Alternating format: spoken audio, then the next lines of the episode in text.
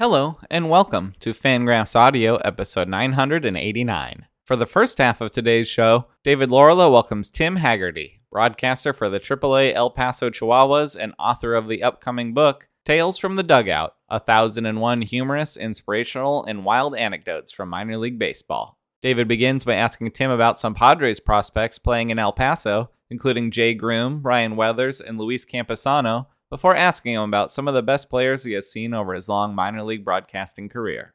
Tim then shares some of his favorite stories from the book, including a PA announcer getting ejected from a game, a minor league team spending a night in jail, and a team setting their field on fire on purpose. We also hear about a snake delay, and that one time a pitcher had to exit a game because he could not exit the bathroom. So, out of the 1001 stories, only about a dozen are from games that I covered. This one was one of them, though. 2007, Mobile at Montgomery in Alabama, and there was a Mobile reliever, Matt Elliott, who allowed the game tying home run in the bottom of the eighth inning. And he was so upset, he went into the dugout bathroom and slammed the door. And he slammed it so hard that it jammed the lock. And he trapped himself in the bathroom. And he can't get out. Well, he's still scheduled to be the pitcher in the bottom of the ninth inning. Mobile takes the field, but there's no pitcher. And I'm trying to describe this complete confusion because I see the manager, Brett Butler, and he literally has his cap off and he's scratching his head. He doesn't know what to do and he's looking at his lineup card. And I'm thinking, there's no new pitcher warming up. What is going on here? And I get this note that that um Matt Elliott is locked in the bathroom. And I thought, can I air this? Like, is this not a prank? And I looked in the booth next to me, and it's actually a friend of yours, Jesse Goldberg Strassler, who now uh, calls Lansing games. He was one of the Montgomery announcers, and he nods his head. And He says, "Yes, it's true."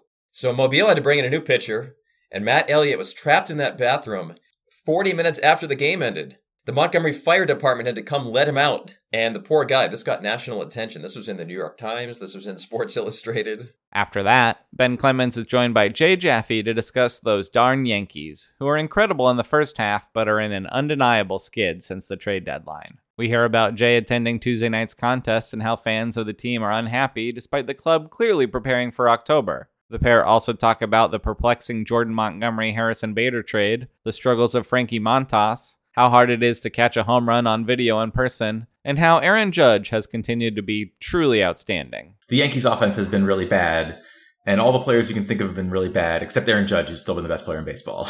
yeah, he Judge has hit for like a 250 WRC yeah. plus uh, in you know in the second half, and you know the Yankees offense is still you know barely league average in that time. It's remarkable how much how much better he has been than the rest of the Yankees. You often think of a team going in a slump and kind of nobody can get it working. It, it's not that. He's he's still doing it just as good as ever. And his home run last night, I mean, I had to watch it a few times. It was 116 miles an hour off the bat, and it, it didn't look like he generated that much power. He's just it's just so easy. It's so fun to watch. Yeah, the six seven and those long levers, and, and it's remarkable. But before we get to these great segments, this is when I would usually issue my weekly reminder for you to check out the Fangraphs.com shop. But instead, we have a special feature this week. I am joined by Fangraphs' own Sean Dolinar, director of engineering, does all the front end development here at Fangraphs, and he uh, just made the Fangraphs app that you may have seen the post about and we're really excited about. Sean, thanks for joining me here. Oh, no problem. Great to be here. Yeah, and congratulations on the release of this app. I know you've been working on it for a while. Thanks. Yeah, we've been working on it since February, so it's it's been almost six months. So, Sean, you're in charge of a lot of why Fangraphs is working, and we're seeing it. And every time I know as someone working there, anytime it breaks, we say, "Sean, please fix it uh, and keep it running." But this app is, your your new baby you've been working on, and it got released this week, and just really excited about it. It's on the Apple Store and on Google Play. You can go get it right now, and it's the best way to browse Fangraphs on your phone, basically. Yeah, we wanted to create a, a really good native mobile experience for Fangraphs. There's a lot of use cases that are not heavy research and you're on your phone and you want to look up a player, playoff odds. So we wanted to really enable that as best as we could. And that that is with a native app. And we have player pages in there. We have the scores with the win probability. We have the win probability graphs and then playoff odds. So that's just what we have right now. We definitely want to expand it to include editorial and leaderboards. We got a lot of good feedback over the week about that. I mean, we always were expecting to add more. This is just basically the first version of it, and we plan to add more yeah, I've seen already a bunch of people excited about it and people excited about editorial and whatnot being added. And yeah, it just seems great if you're at the bar or if you're at the ballpark and, and maybe you missed a play or maybe you want to know more about a player or you want to see how much that double play changed the win probability of the game or whatnot. And it's just, it runs really clean compared to a lot of web browsing and trying to get around and get to the thing you need. And, and knowing where it all is in the Fangraphs app has been, has been really nice. It's, I've been using it a little bit before it came out. Lucky me getting to test it, but yeah, you'll, you'll get some more betas here soon of uh, editorial. That's great. Yeah, it's really cool. If you haven't checked it out, definitely head over again, Apple Store, Google Play, and uh, it has some membership features, right? Yeah, so just like our site, it's free to download and you can use it. All the information is there, but it has ads just like our site. And if you want to remove those ads, it's the same membership. You can either get the membership through our site, which probably a lot of you already have. Mm-hmm. You can also do an in app purchase on Google or Apple if you prefer to get it that way. Yeah, very cool. Well, Sean, thanks for taking the time to join me today. And again, thanks for all of your work always, not only on this app, but on uh, Fangraphs. If you're if you're out there reading Fangraphs, it's because uh, Sean helped us keep it running and, and making things work on the front end. So we appreciate all your work very much. Thank you. And I want to thank all the readers and users for all the great feedback and appreciation over this past week. I think um, anytime that you're able to help us make Fangraphs better, we, we definitely want to do that to help you get more out of baseball. Yes, absolutely. Thank you to you, readers and listeners, and enjoy the show.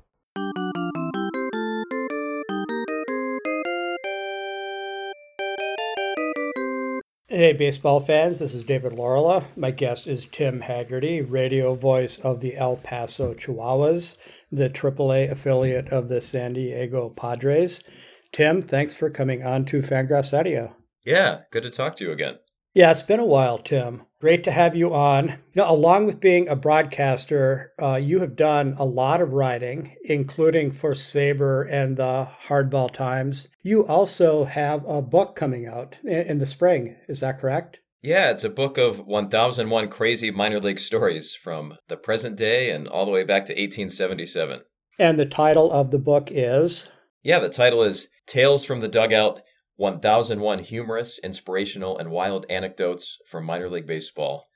And it's available for pre order now, and it will be in stores in March.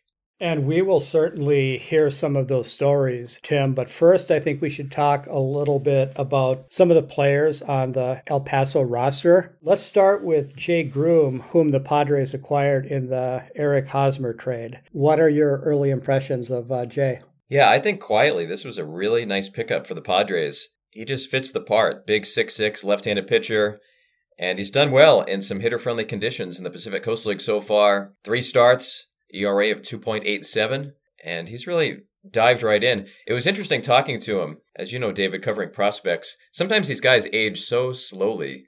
I mean, he got drafted in 2016, and as we tape this, yesterday was his 24th birthday. He's still fairly young, but he's been around a little bit. And he was telling me that back when he was in high school, the Padres were one of the teams that was scouting him pretty heavily. He, he felt like maybe they would draft him.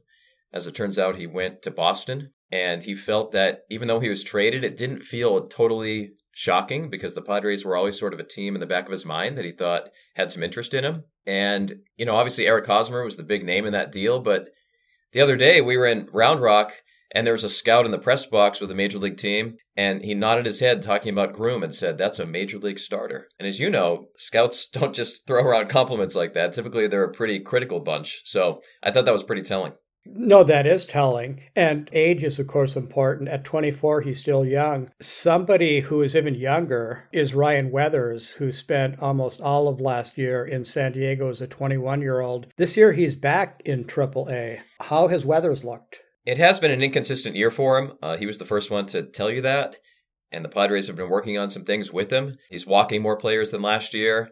It's been such an interesting career for Weathers. If you look at his, his Fangraphs page or his baseball reference page, you know, he's, a, he's the first round pick in 2018, seventh overall pick. Pretty quickly goes from rookie ball to low A. And then 2020 happens.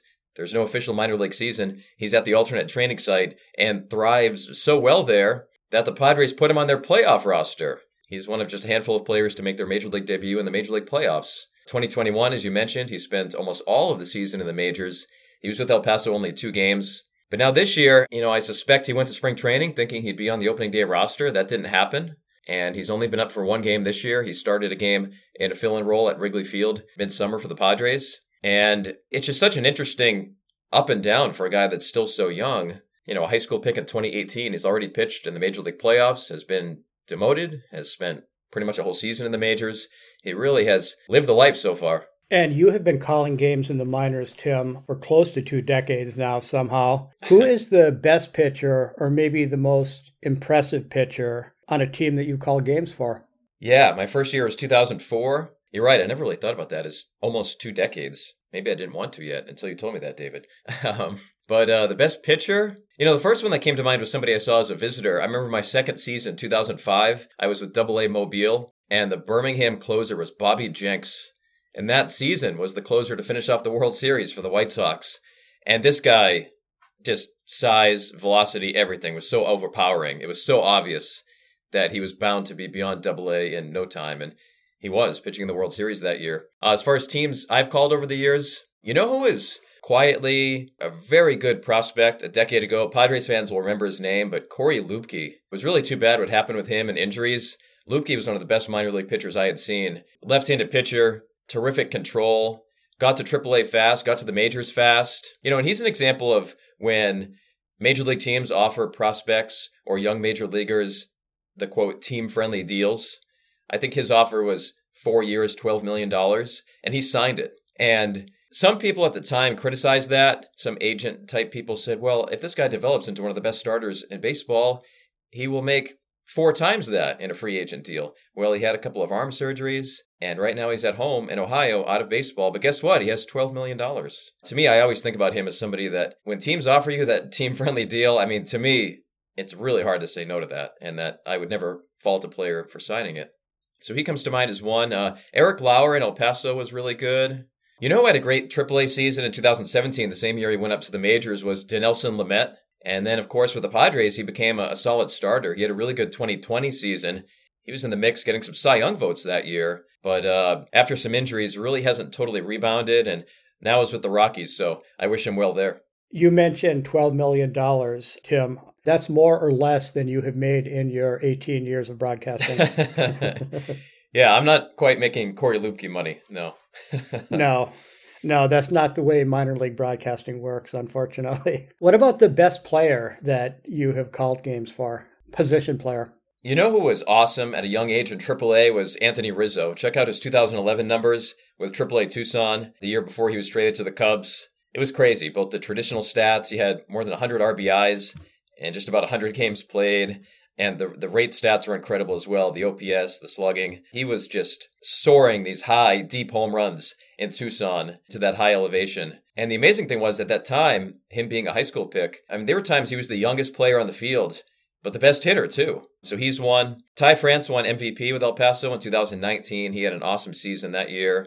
Hunter Renfroe was another one, just so gifted in, in all of his tools offensively. I think like the three most amazing throws I've ever seen. Hunter Renfroe had two of them. The guy's arm is incredible. One day in El Paso, he was playing left field and without much of a crow hop, threw the ball from the left field warning track on a fly to the catcher. And the catcher didn't have to move. He just simply held held his mitt right there at his chest. That's definitely the best arm I've seen.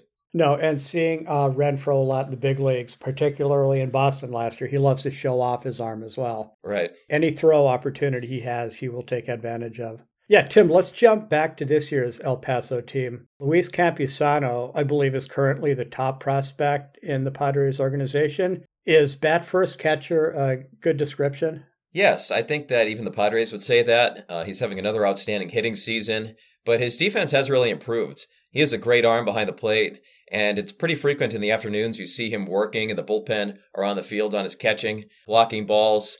I know the El Paso coaching staff has told me they're working with him, his pitch calling, and that he's improving when it comes to certain pitch selections and getting to know pitchers. You know, and he also does something, if you really watch him closely, he will, on the mound, at the meeting at the mound, will really give the pitcher an aggressive pat on the back. I know this type of thing is anecdotal and, you know, it's an observation that some people might not think is much. But the thing I mentioned that about Luis is that so many people look at him as a hitting first catcher. But I do think when he's back there, he's very invested in the team. There was a subtle thing. El Paso had a recent home game. It was the middle of a game. Sugarland, the Astros AAA team, had bases loaded, two outs in it. This wasn't a dramatic ninth inning situation. This was in the fourth or the fifth inning, and a fly ball out ended the inning.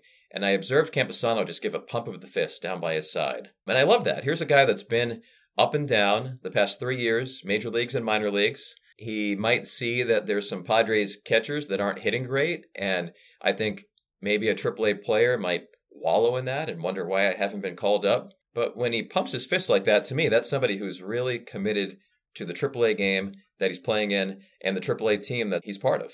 On the subject of call ups, uh, I would like to ask you, Tim, about one more El Paso player before we jump to some fun stories. What does an outfielder with a 315 batting average and close to a 400 OBP at the AAA level, and this is over I think 200 plus games at, at the AAA level yep. have to do to earn that opportunity. Yeah, it's funny. I, I, suspect exactly who you're talking about. I know you talked to him on the phone last year. I remember when he was in El Paso, uh, Taylor Kohlwey. It's funny. His name is coming up so much in El Paso with scouts on Fangraphs Audio. Taylor Kohlwey was never a big prospect and really still isn't on the prospect list because he's not going to hit 500 foot home runs. He's not going to steal 30 bases, but he very quietly has long at bats. He is hard to get out. I mean, this guy went to a small college in Wisconsin. He's from Wisconsin, a cold weather place. He told me he was surprised the day he got drafted that he did not see that coming. His phone rang. He wasn't like a top player in the SEC or the ACC that was tracking the live drafts. He was a little bit surprised that he was even drafted. And here he is in AAA with a 405 on base percentage. For a lot of this year, he had the highest on base percentage in all of AAA. That's dipped down a little bit since. But I really think that somewhere with some team, he will reach the major leagues. I don't know if that's with San Diego. I wouldn't be surprised if he becomes the type of player that signs a six year free agent deal with a non contending major league team. You know, maybe next year he's playing in Louisville in May and the Reds give him a call up based on an injury, something like that. Not to say he couldn't with the Padres. We saw a really nice story and a pleasant surprise with a call up this year with Matthew Batten, who also was from a cold weather state, Connecticut, was drafted in like the, the 32nd round, I think it was. It's something that starts with a three, how high of a round he was drafted in. And he played his way to the majors as well. So I think the Padres have done well with that over the years, where they really notice players who play their way into an opportunity. I remember in 2018, Franmil Reyes could have been picked by any team in the Rule 5 draft, and he wasn't. He was not on the Padres 40 man roster. And in spring training that year, he was not on the radar to be a, a call up to San Diego, but he hit so well that by May, he was in the big leagues with San Diego and has been in the majors pretty much ever since. So I think the Padres do well with that, and most major league teams do as well, where even if you're not in their plans, you can make them make a decision, play your way into giving yourself an opportunity. I think that Franmil and, and Taylor Kohlwey are are pretty much opposites as as players. right, right. yeah, Reyes with the monster power and uh, you know plate discipline and uh, a ton of singles for Kohlwey. Yeah, let's uh, let's jump, Tim, uh, finally to some of the minor league stories. I have not yet seen your book yet. I uh, know it's not yet out. So I asked you yesterday for a few possible stories we could touch on. One that you brought up was announcers being uh, ejected from the from the ballpark. I hope that you weren't the example that you wrote about. no, I have never been tossed. No, not yet. Yeah, so this was a PA announcer in 2021. The Hudson Valley Renegades gave away a bobblehead for their PA announcer, this guy Rick Zolzer, who's quite a character. He once did PA announcing via Skype from his pool, and they connected it live to the stadium. But the time he got ejected was he would be willing to comment on umpires on the public address announcer mic. And at one point, he went on a rant about the umpires and called them clowns. And the umpire turned around, pointed at him, and threw him out of the game. So yeah, in the book, I have various bizarre ejections. You'll like this one. There was a brownie troop mom that got so upset at a call at a short season New Jersey Cardinals game in 2002 that she ran on the field and started yelling at the umpire. Uh, she not, not only got tossed, but got arrested also. So beware of the brownie troop moms. Absolutely. yeah, you mentioning getting in uh, in trouble more than an ejection. I believe that a minor league team once spent a night in jail. Yes, I love this one. So this was in uh, 1956. I'm just double checking my note on the year on that one. Yeah, 1956. So Abilene, Texas, is visiting Corpus Christi, and every hotel room in town is sold out. They cannot find a place to stay. So the manager makes some calls, and they end up spending a couple of nights in the county jail as a way to actually get some shelter and get some beds. So the players were sleeping head to toe in jail cells on a team road trip. That is insane, Tim. I believe too that a foul ball once activated a fire alarm at a ballpark. Yeah, this is also a recent story. 2021, a Jupiter Hammerheads player in the Florida State League hit a foul ball. It went flying into the stands and it went into a tunnel between two sections of seating and the concourse and it broke the fire alarm. So this foul ball activates all the fire alarms around the stadium and they had to delay the game as they figured out the fire alarm situation. But yet there was not a fire. The ballpark was not actually on fire, fortunately. Luckily, no, no fire. Yeah, I'm not aware of any ballparks uh, actually catching on fire, but I assume it's happened somewhere. Yeah, this one's not in the book um, because it was saddening, but actually, in your home state, in 2014, there was an off-season fire at the West Michigan Whitecaps ballpark that did some damage, and uh, luckily, that created such a fundraiser, such goodwill that things are back, and that continues to be such a great organization. But you're right. Luckily, uh, no actual fire in that Jupiter Hammerheads game. Although a team once purposely set their field on fire.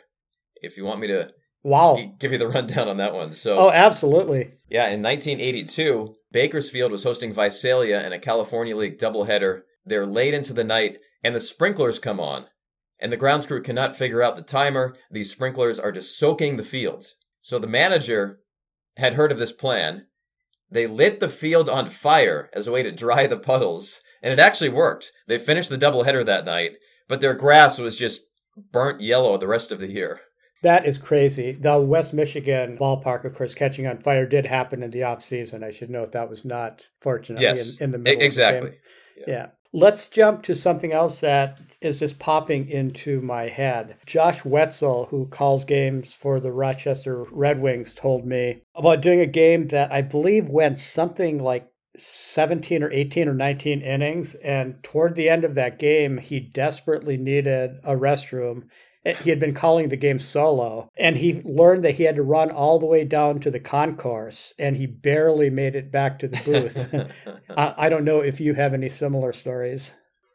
Josh is a great announcer and a good friend. You know, the one that comes to mind, uh, 2004, my first season in Idaho Falls. The person back in the studio that plays the commercials, the producer, the board operator, it was a high school kid being paid, I don't know, $8 an hour. Idaho Falls radio, you know, you're getting part time employees to fill roles like that. And this kid was thirsty and wanted a snack. So, right at the start of an inning, he decides to run across the street to the gas station. And I, and I remember what he told me. He got a soda and a honey bun. Well, it was Saturday. He didn't have a key to the station. And he didn't jar the door open. He locked himself out of the building. So at the end of the inning, I say, and it's Idaho Falls 2, Casper 2 at the end of four innings. We'll be back after this. No commercials. Nothing in my ear. Okay. After another half inning, I toss it to a commercial break. Nothing. And I'm like, is this guy okay? Did he like pass out in the studio? This is really before people were texting all the time. So I'm calling the radio station between innings. And uh, literally, no one is in the building with this live broadcast. So uh, eventually, somebody came down and helped him in. But for a couple of innings, I was just talking between commercial breaks while this guy got a soda. That's crazy. Yeah, the uh, Josh Whetzel having to find a restroom. I believe that I have heard of players in the past actually getting locked into restrooms in the middle of a game. Is that anything that made its way into your book? Yes. So out of the 1001 stories, only about a dozen are from games that I covered. This one was one of them, though. 2007, Mobile at Montgomery in Alabama, and there was a Mobile reliever, Matt Elliott, who allowed the game tying home run in the bottom of the eighth inning. And he was so upset, he went into the dugout bathroom and slammed the door. And he slammed it so hard that it jammed the lock. And he trapped himself in the bathroom. And he can't get out. Well, he's still scheduled to be the pitcher in the bottom of the ninth inning. Mobile takes the field, but there's no pitcher. And I'm trying to describe this complete confusion because I see the manager, Brett Butler, and he literally has his cap off and he's scratching his head. He doesn't know what to do and he's looking at his lineup card. And I'm thinking, there's no new pitcher warming up. What is going on here? And I get this note that that um Matt Elliott is locked in the bathroom. And I thought, can I air this? Like, is this not a prank? And I looked in the booth next to me, and it's actually a friend of yours, Jesse Goldberg Strassler, who now uh, calls Lansing games. He was one of the Montgomery announcers, and he nods his head. He says, Yes, it's true.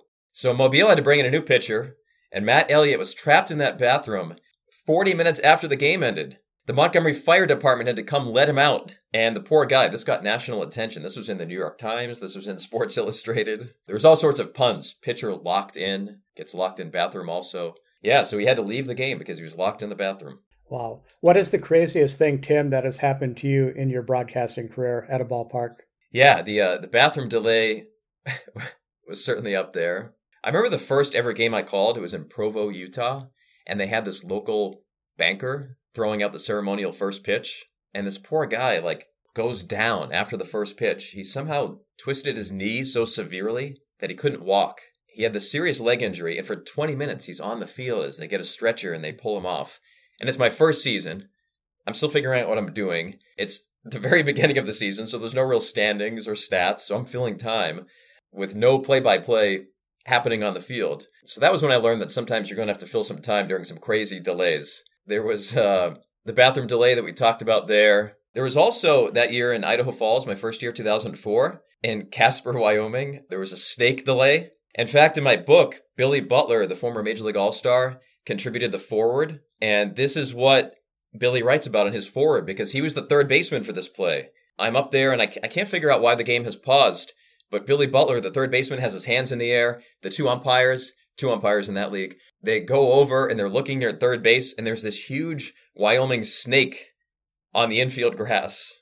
And the general manager of the team for the then Casper Rockies runs down on the field with a pillowcase, somehow gets this snake to slither in there, takes the snake off the field, and the game continues. Uh, and that's the life of a minor league general manager. It's quite different than a major league general manager. You know, major league GMs are making player moves and making trades and doing TV interviews. Minor league GMs sometimes have to go grab a snake with a pillowcase. I don't think we're going to beat that one, Tim. But rather than close here, bringing up trades, have you had any interesting trade stories? Yeah, I loved digging into these for the book. There have been some funny ones over the years. In 1921, Dallas traded a pitcher, Joe Martina, to New Orleans for two barrels of oysters. And there are some other food ones like that. Wichita Falls, in what was then a Class A Texas League, they traded pitcher Yule Moore for a plate of beans. In 1930, San Antonio traded Len Dondero to Dallas, and that deal was for a dozen donuts. A couple more quick ones. 1931, Chattanooga had this eccentric headline grabbing owner, Joe Engel, and Engel traded a shortstop to Charlotte for a turkey. And he cooked the turkey for a winter banquet, and on stage said the turkey was having a better year. Ooh. I know. Cold. One more. Uh, in 1997, San Diego traded a minor league catcher, Sean Mulligan, to Cleveland for a used treadmill. The late Kevin Towers, just a great person, said that apparently San Diego's training facility needed another treadmill. So rather than trading him for cash considerations, they said, Can you ship us a treadmill? And Cleveland did. The Padres gave up a little bit more than a treadmill for Juan Soto a few, a few weeks ago. Yes, they did. Yes, they did much more. Tim, I think we are out of time, so I will thank you once again for coming on to Fangraphs Audio. Well, thank you. I enjoy your Sunday articles, and it's great to talk to you. Thanks. And uh, we will put a link to Tim's upcoming book on the site. So everybody look forward to that next spring. And thank you, everybody, for listening to Fangraphs Audio.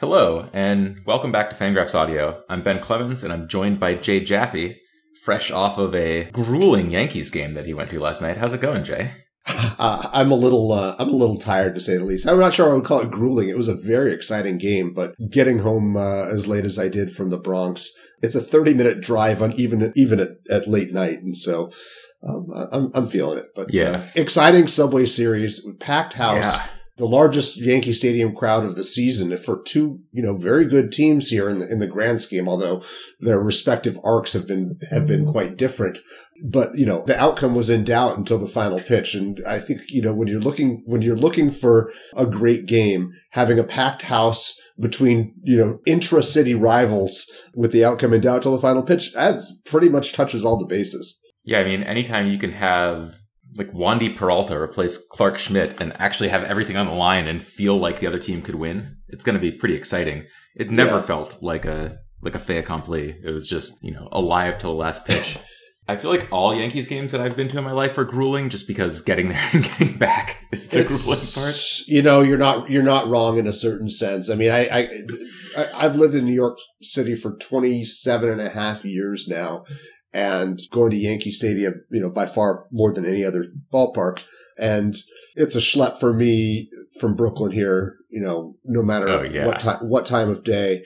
And it reminds me of just the barriers to entry to get into New York City in general. You know, you're, you just, you go through these bottlenecks of high traffic and it's just like, it's never painless. Yeah.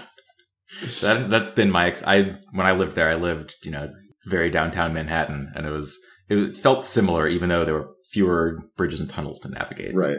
Right. Well, I was very uh, I was very interested by the changing tone of your two Yankees pieces, and I feel like it kind of reflects the mood around the Yankees as a whole. So this has been a tale of two, I guess, halves, not seasons for the Yankees. And do you think it'll be a tale of three seasons? Do you think that this uh, this recent I hesitate to call it a winning streak. It's been I think three games, but Three games.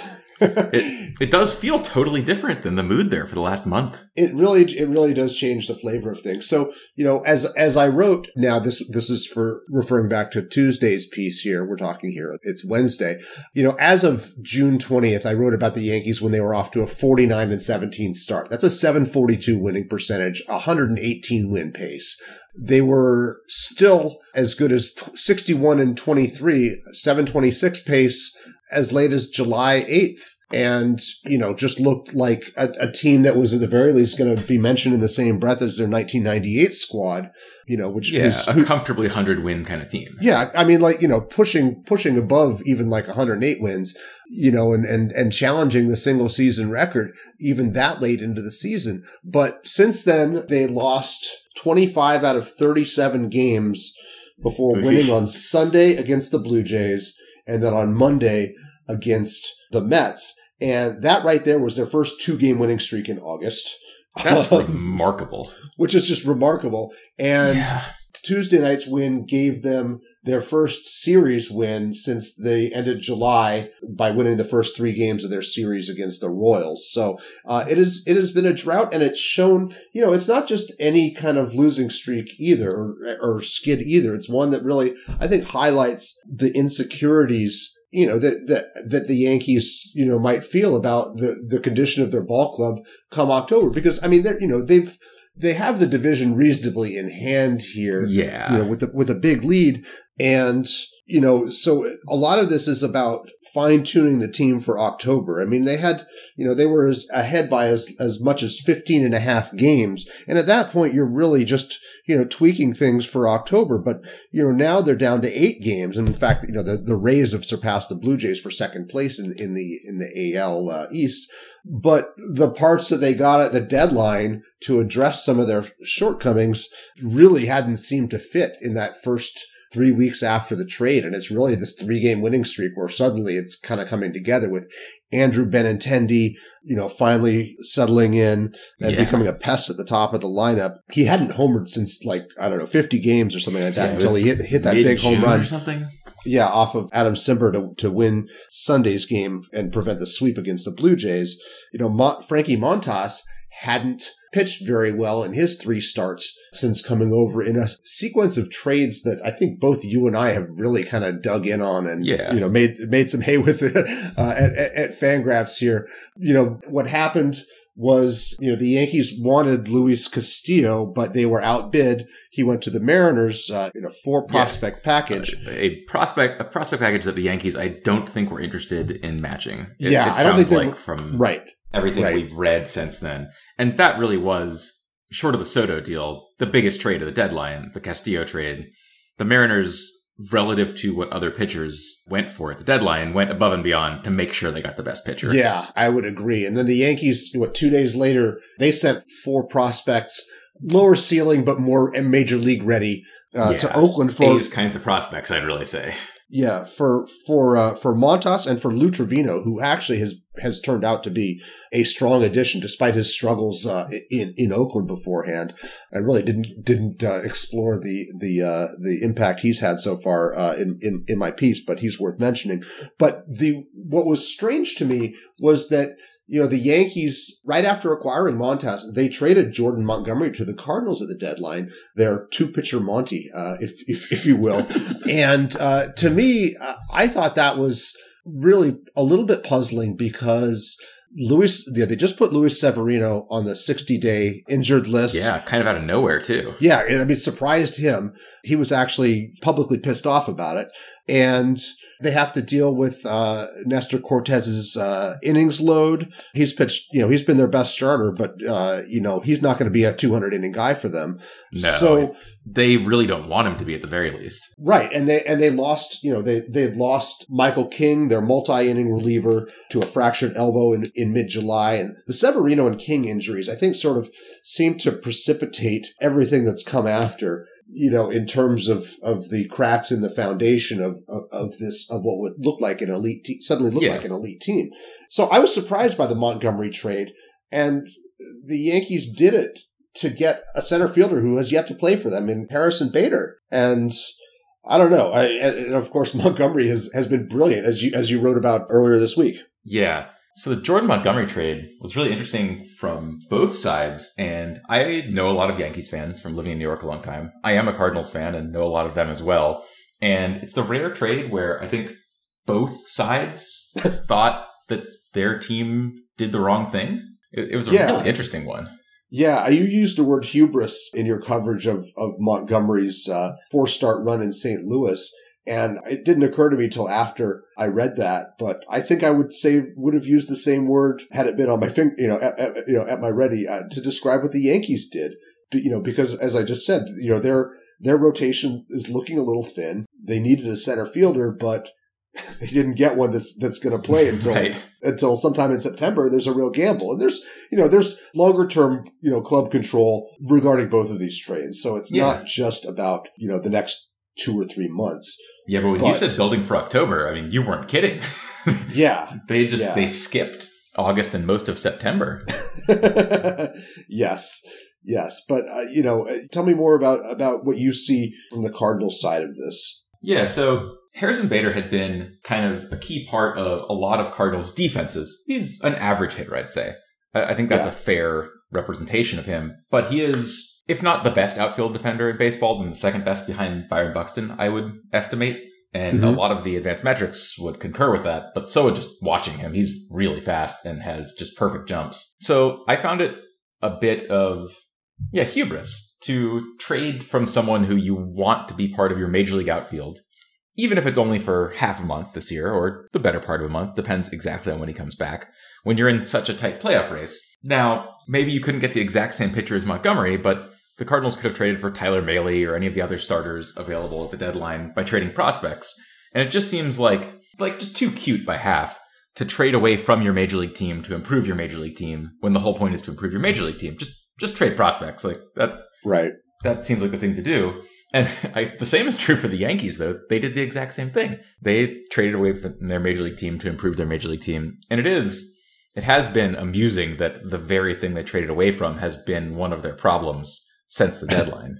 yes, yes, most definitely. I mean, the rotation has not been like wretched, but if you look even, you know, going back to the, the start of the second half, it was definitely, you know, a couple, a couple of notches below, you know, with an ERA in the high fours. Their peripherals weren't, weren't as bad, but the defensive support hasn't been as good.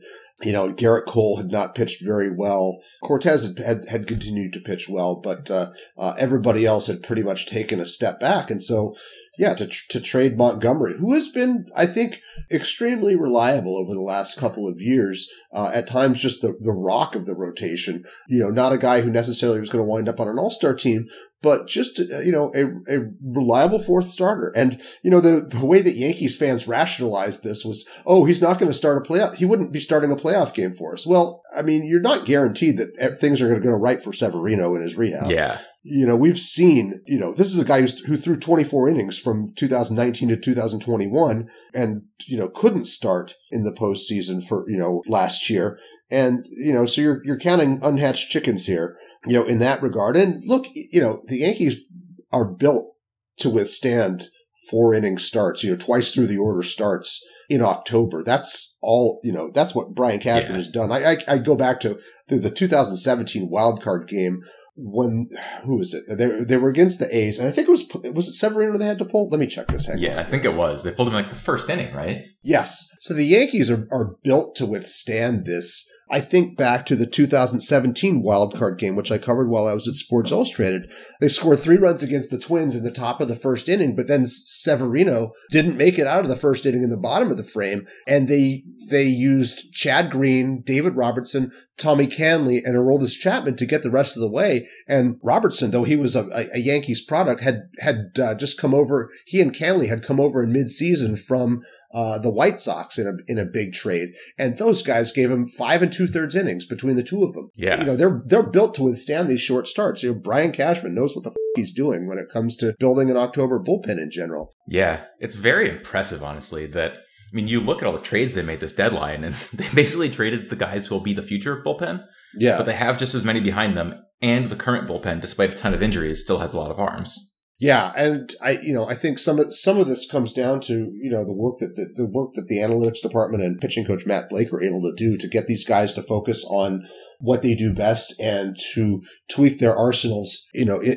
in, in order to maximize their success. You know, their, their whirly sliders or whatever, what everybody else is calling a sweeper or, yeah. you know, getting optimizing Trivino's pitch selection after a rough stretch in Oakland. It is very impressive what they do. Yeah, it, it is. Yeah, so the bullpen has been impressive. And one of the pitchers they've been picking up the slack for, as we've been talking about, was Frankie Montas, who was supposed to kind of be the opposite. And that's, uh, that's somebody you wrote about just this week as well. Yeah, I went to I went to Tuesday's start. Montas had been really had kind of had a, a, rocky eight weeks. He pitched brilliantly in the Bronx for the A's on June 28th, and then left his next start after one inning with what was diagnosed as shoulder inflammation. Missed yeah. two turns, had a couple short, ugly outings, and then was traded missed time, missed his first start due to going on the bereavement list. His mother in law passed away, I believe it was, and then had three starts, of which only one was really acceptable, and had two really big, like a five run inning against the Cardinals and then a six run inning against the Blue Jays. And just, you know, things got away from him.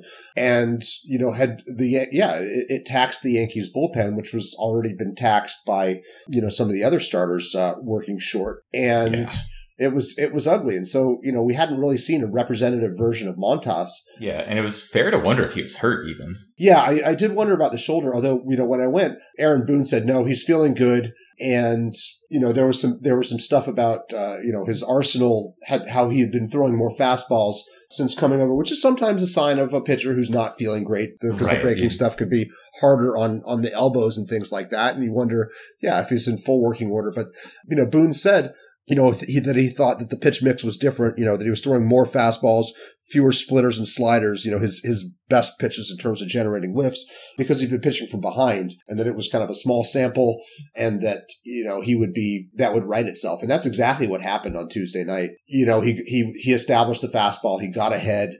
Uh, he got a lot of key swings and misses with the heater and, and dialed it up as fast as he's been since late June. And it was a really impressive start. He was let down by the Yankees defense, uh, kind of a amusing gaff. Uh, yeah. in the uh, sixth inning that allowed the tying run to score when Gleyber Torres went into brain lock, chasing Jeff McNeil back to second base while Pete Alonso snuck home. yeah, that was um, not after, great. After stumbling while rounding third base. But, you know, the Yankees picked him up, which they haven't been doing much lately. And um, Aaron Judge was part of that. And Aaron Judge is just, you know, he's the MVP this year. I, I love Shohei yeah. Ohtani. I think Shohei Ohtani is remarkable. But, man, having watching Aaron Judge almost every day when I can. It's just he's always there. He's always coming through. It seems. And yeah, the numbers you laid out in your recent downfall of the Yankees article were just hilarious because the Yankees offense has been really bad, and all the players you can think of have been really bad, except Aaron Judge, who's still been the best player in baseball. yeah, he Judge has hit for like a 250 WRC yeah. plus uh, in you know in the second half, and you know the Yankees offense is still you know barely league average in that time. It's remarkable how much how much better he has been than the rest of the Yankees. You often think of a team going in a slump and kind of nobody can get it working. It, it's not that. He's he's still doing it just as good as ever. And his home run last night, I mean, I had to watch it a few times. It was 116 miles an hour off the bat, and it, it didn't look like he generated that much power. He's just it's just so easy. It's so fun to watch. Yeah, the six seven and those long levers, and, and it's remarkable. I mean, so Judge is my daughter's favorite player. She's about to turn turn six. In fact, she turned six on the day this podcast will, will, will air. And I was in the press box. I actually got out my my uh, iPhone and was trying to get video of of Mhm. his plate appearance in the random hope that I might catch a home run. Uh, I've never been able to do that. I haven't even tried it very often, but I by chance I actually did catch it, and you know it's funny because I do I do get the contact. And uh, but then I, I you know because of the overhang in the press box, especially where I was sitting, which was the back row of the three rows there, I lost sight of the ball, so my camera was Ah. pretty pretty bad there. But it also reminded me, I was at the game, that July 28th game, sitting in, in uh, section 422 in the upper deck where Judge hit that walk off. And that one looked more impressive from above, from that, like, that vantage point perched over the infield than Yeah. it did watching it on the broadcast. He's just, he's got such a beautiful swing. And, and when he just crushes the ball, it is a thing of magnificence. Yeah. I am very curious to see what happens to the Yankees the rest of the year. It's it's hard to kind of square the difference. They still seem like a pretty good team, but they never really felt as good as their record was at the best. It's one of those, you know, you're never as good as you are when you're winning and you're never as bad as you are when you're losing. I I think they're still the best team in the AL East, even in this recent stretch. Yeah, I would agree with that. I think that that they did not look like a powerhouse at the beginning of the season, and I think you know the uh, the expectations got a you know a little inflated because of that early success, which you know a lot of things just came together, and they they were winning all the close ones. Like there's a stat in the Tuesday piece of mine where of the 10 blown saves they had, not just ninth inning blown saves, but the blown saves they had where they where a reliever gave up the lead through July 8th, they came back to win six of those games. Now, That's I don't know impressive. the percentage. I don't know the percentage of games that teams do that. I really, you know, it's that, It's not that high. six, it ain't six out of 10. That's for sure. Teams Yeah. don't, that's a 96 win pace. Teams don't win, you know, don't, don't win those games, but they had won just one out of the eight blown saves, two of which came in one game since then. And, and it, so that was a big swing. And likewise, they'd gone from, let's see, 18 and something like 18 and five in their one run games to, you know, five and 10 in their one run games since then. So, you know, they were winning all the close ones before they started losing all the close ones. Now it, it balances out and they look again like a team that's probably going to come in at around 100 wins, maybe a few Yeah. more than that if things gel the way they have the last few games. But I don't think we should be expecting them to, to get back to that, you know, even like a 108 win clip or whatever. They're not the Dodgers. Yeah, I think that's a very good way of putting it. Like they can be fine, but they're not. They're not the Dodgers. The Dodgers. They're not the Dodgers, and they own they're thing. going to have their hands full with the Astros if that's you know who appear to be on a collision course with them. I mean, I, I you know anything can happen in the playoffs, of course, but the AL Central does not have a team that's the caliber of those two. And you know, right now, I think the the big concern for the Yankees is probably resecuring home field advantage and the number one seed because the last two times they've played the Astros in the ALCS, they haven't had the home field advantage and they've lost those series. So they need to get that yeah, back. that's looking to be tough because they just have Yeah. a they have a tougher schedule the rest of the way. Not that they have a tough schedule. We we project them to actually play a, a group of teams with an, a net losing like talent level, a 492 strength of schedule the rest of the way. But the Right. Astros get to play in the AL West, and that's Yeah. a big advantage. Yeah, they don't have to face Frankie Montas uh, as, many times. That's it's for the. AL West minus the uh, good players who have been traded out of the AL West at the deadline. Yes, yes, that's I. I think it's also an interesting time to look back at another kind of challenge trade the Yankees made this year. And I hadn't thought about this until recently. And actually, one of the commenters on your article mentioned this, and it really got me thinking. Was the Kiner Falefa and Donaldson trade kind of a bigger negative for the Yankees than we thought in the first few months of the season? Because they haven't really gotten much production out of those guys. But the payroll they took on to get them, like, could have gone elsewhere. And they really, they kind of talked about at the time that they were doing this instead of signing some marquee free agent as a way to improve their team, you know, by adding money. And it really did seem like they purposely added money in the Donaldson deal.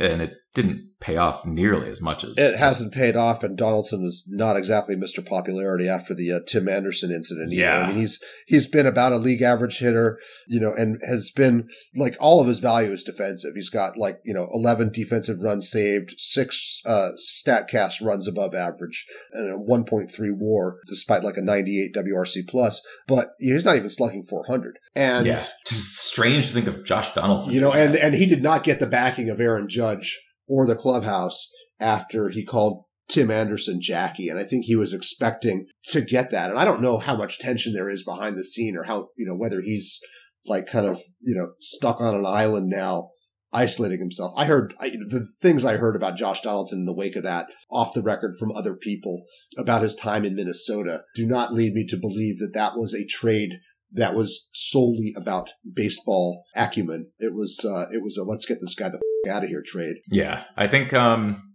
I think that Donaldson has always been kind of a, a trade off for teams between like Yeah. this guy is good at baseball and you know how much of that how much of everything else that comes with him will we tolerate in exchange for the fact that he is unquestionably good at baseball. And Yeah. it seems like that part has maybe gone a little bit that part's come a bit more in question this year. I mean, Sure. Kiner Falefa is doing what he's there to do. And I mean, he's not a first division starter at shortstop, but No, the Yankees clearly, you know, they said we don't need a first division starter at shortstop. That was in the cards, given that they Yeah, have they- both Peraza and Volpe coming up. They've really rationalized themselves into a corner on on that. And yeah, kind of for left. I mean, he's worked his butt off. He's a likable Yeah, guy. I don't. he really is. There's. He's just. He's. He's overmatched in something. You know, he worked hard, and for a while his production there was keep was keeping up. And last night or Tuesday night, he had a couple of really nice. Started two really nice double plays that were critical in, in, in helping the Yankees win that game. But like you said, I you know he's not a he's not a first division starter. I think the Yankees would be well served if you know if they had a way if you know if Aaron Boone were routine about maybe starting a shakier shortstop there. I mean, you could even start Torres there. He's not a shortstop either. But, really not a shortstop. you know, with, yeah. a, with you know when you've got like a more fly ball oriented pitcher on the mound, you go with a Torres LeMahieu combination in the middle yeah, just squeeze more offense into the lineup that way. and then make a move later to, to put in, you know, Kiner Falefa, you know, whatever, because you've got, because, because you can move LeMahieu around. You can, you know, you, you do have a little bit of versatility with, with Torres. Um, you've even got some versatility with, with, with IKF, you know, who's, who's played third base as well. Gold glove third baseman. Yeah, exactly. So they have more positional flexibility than, than I think they're taking advantage of there. And I think you could, you could at least hide his bat, Kiner Falefa's bat, a bit with better manipulation. And, you know, cause you've got, in theory, you've got a strong bench. I mean, you know, also, uh, what is Marwin Gonzalez doing here anymore anyway either? I mean, that guy's, he could, he could theoretically fill in at shortstop too. And he's even, he's been even worse. And like, we, I, I, you know, we've barely seen him lately. Yeah. I think that the way that the Yankees set up for next year with Kiner Falefa as more of a like a super utility type player who can sub in at a bunch of different spots. This is assuming that one of Peraza or Volpe is up, but I think that's I don't understand how they can rationalize not having one of those two up next year at this point. And yeah. when that's the case, I like the idea of Kiner Falefa a lot more because, like you said, he's defensively versatile and maybe he's an average shortstop. I think that's probably the best estimation looking at all the different metrics, but he's an mhm. above average third baseman. I think he'd probably be an above average second baseman. He's a very useful player to have on your team. He's just a little miscast when it's like in the spot he's currently playing. And that has nothing at all to do with him and everything to do with the way that the Yankees tried to build this. Yeah, and and I think some of it some of it goes with their you know their longstanding commitment to Gleyber Torres, which I think is I don't know I, I feel like that has kind of proven to be a bit of their downfall. Yeah, that was the most shocking number. He's not the 38 homer guy from 2019.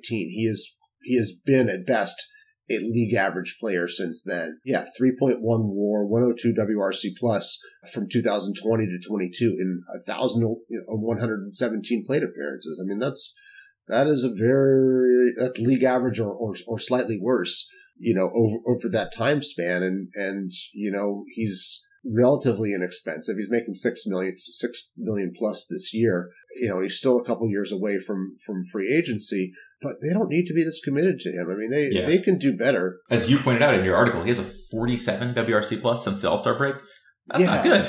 That's not good. And and you know, he's been a hole in the lineup at times, and and and really, you know, there he's it's it's his presence as much as anything that has been you know a, a, a factor in them not chasing after the big money shortstops Yeah. that have come on the market. I don't know. I like we'll see what happens with with Aaron Judge's free agency, but I think they need to be players for either Correa or Trey Turner when they hit the market because it seems to me that you gotta you know you gotta get some start you know some you know a stronger left side better defense better offense from that from that position if you want to be an elite you know championship contending club. And, and Yeah. you know they've they've been reluctant to do that because they believe so highly in in, in these prospects Peraza and, and Volpe. But you know prospects don't always pan out. There's there's risk involved there. And you know if they're shortstops they're guys who could who, who are going to be more than playable at other positions especially you know if their bats live up to to some of the hopes. So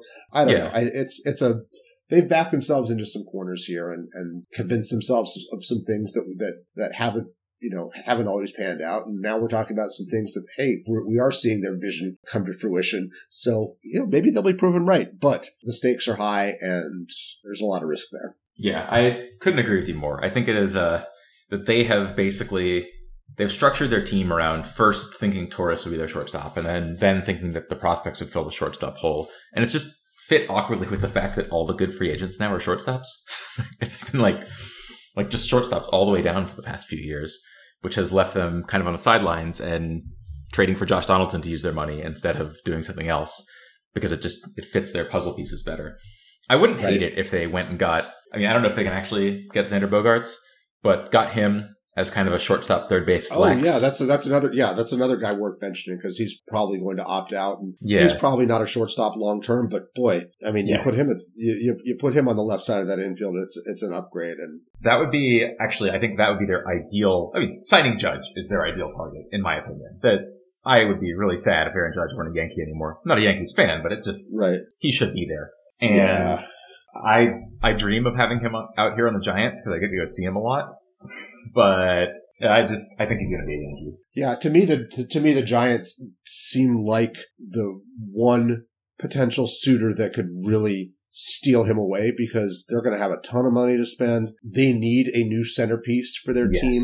really badly. You know, they you know, they they could certainly rationalize that. And he's a California guy and the pull might be there. But you know, he's also I mean, he is a guy who in in a lot of ways I you know, at, at my observation of watching him up close, hearing his banal answers in post-game press conferences, this is a guy who's walking in the shoes of Derek Jeter. You know, he's very polished and non-controversial in the things he says.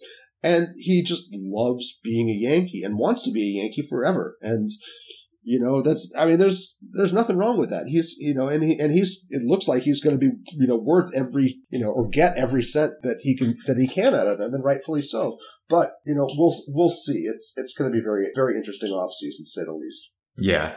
I think that now it is set up to be an interesting rest of the season, interesting postseason, and interesting offseason for the Yankees. And honestly, they're the Yankees. I expect nothing less. George Steinbrenner would be proud. I think that's a great note to end it on, actually. Yeah. Thank you for coming to today's edition of Fangraphs Talks Yankees. It is always a pleasure to talk with you, Jay. And honestly, always a pleasure to talk about this fascinating team that is both great and terrible. All right. Well, let's do it again sometime, Ben. Thanks a lot. Definitely.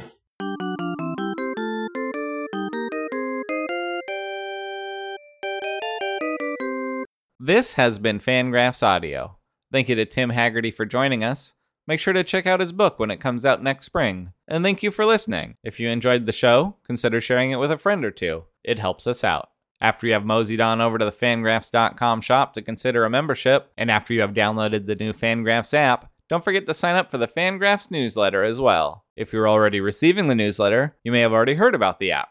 It is the best way to hear about all the cool things we have going on at Fangraphs, free to your inbox. We hope you have an excellent week, and we'll talk to you next time.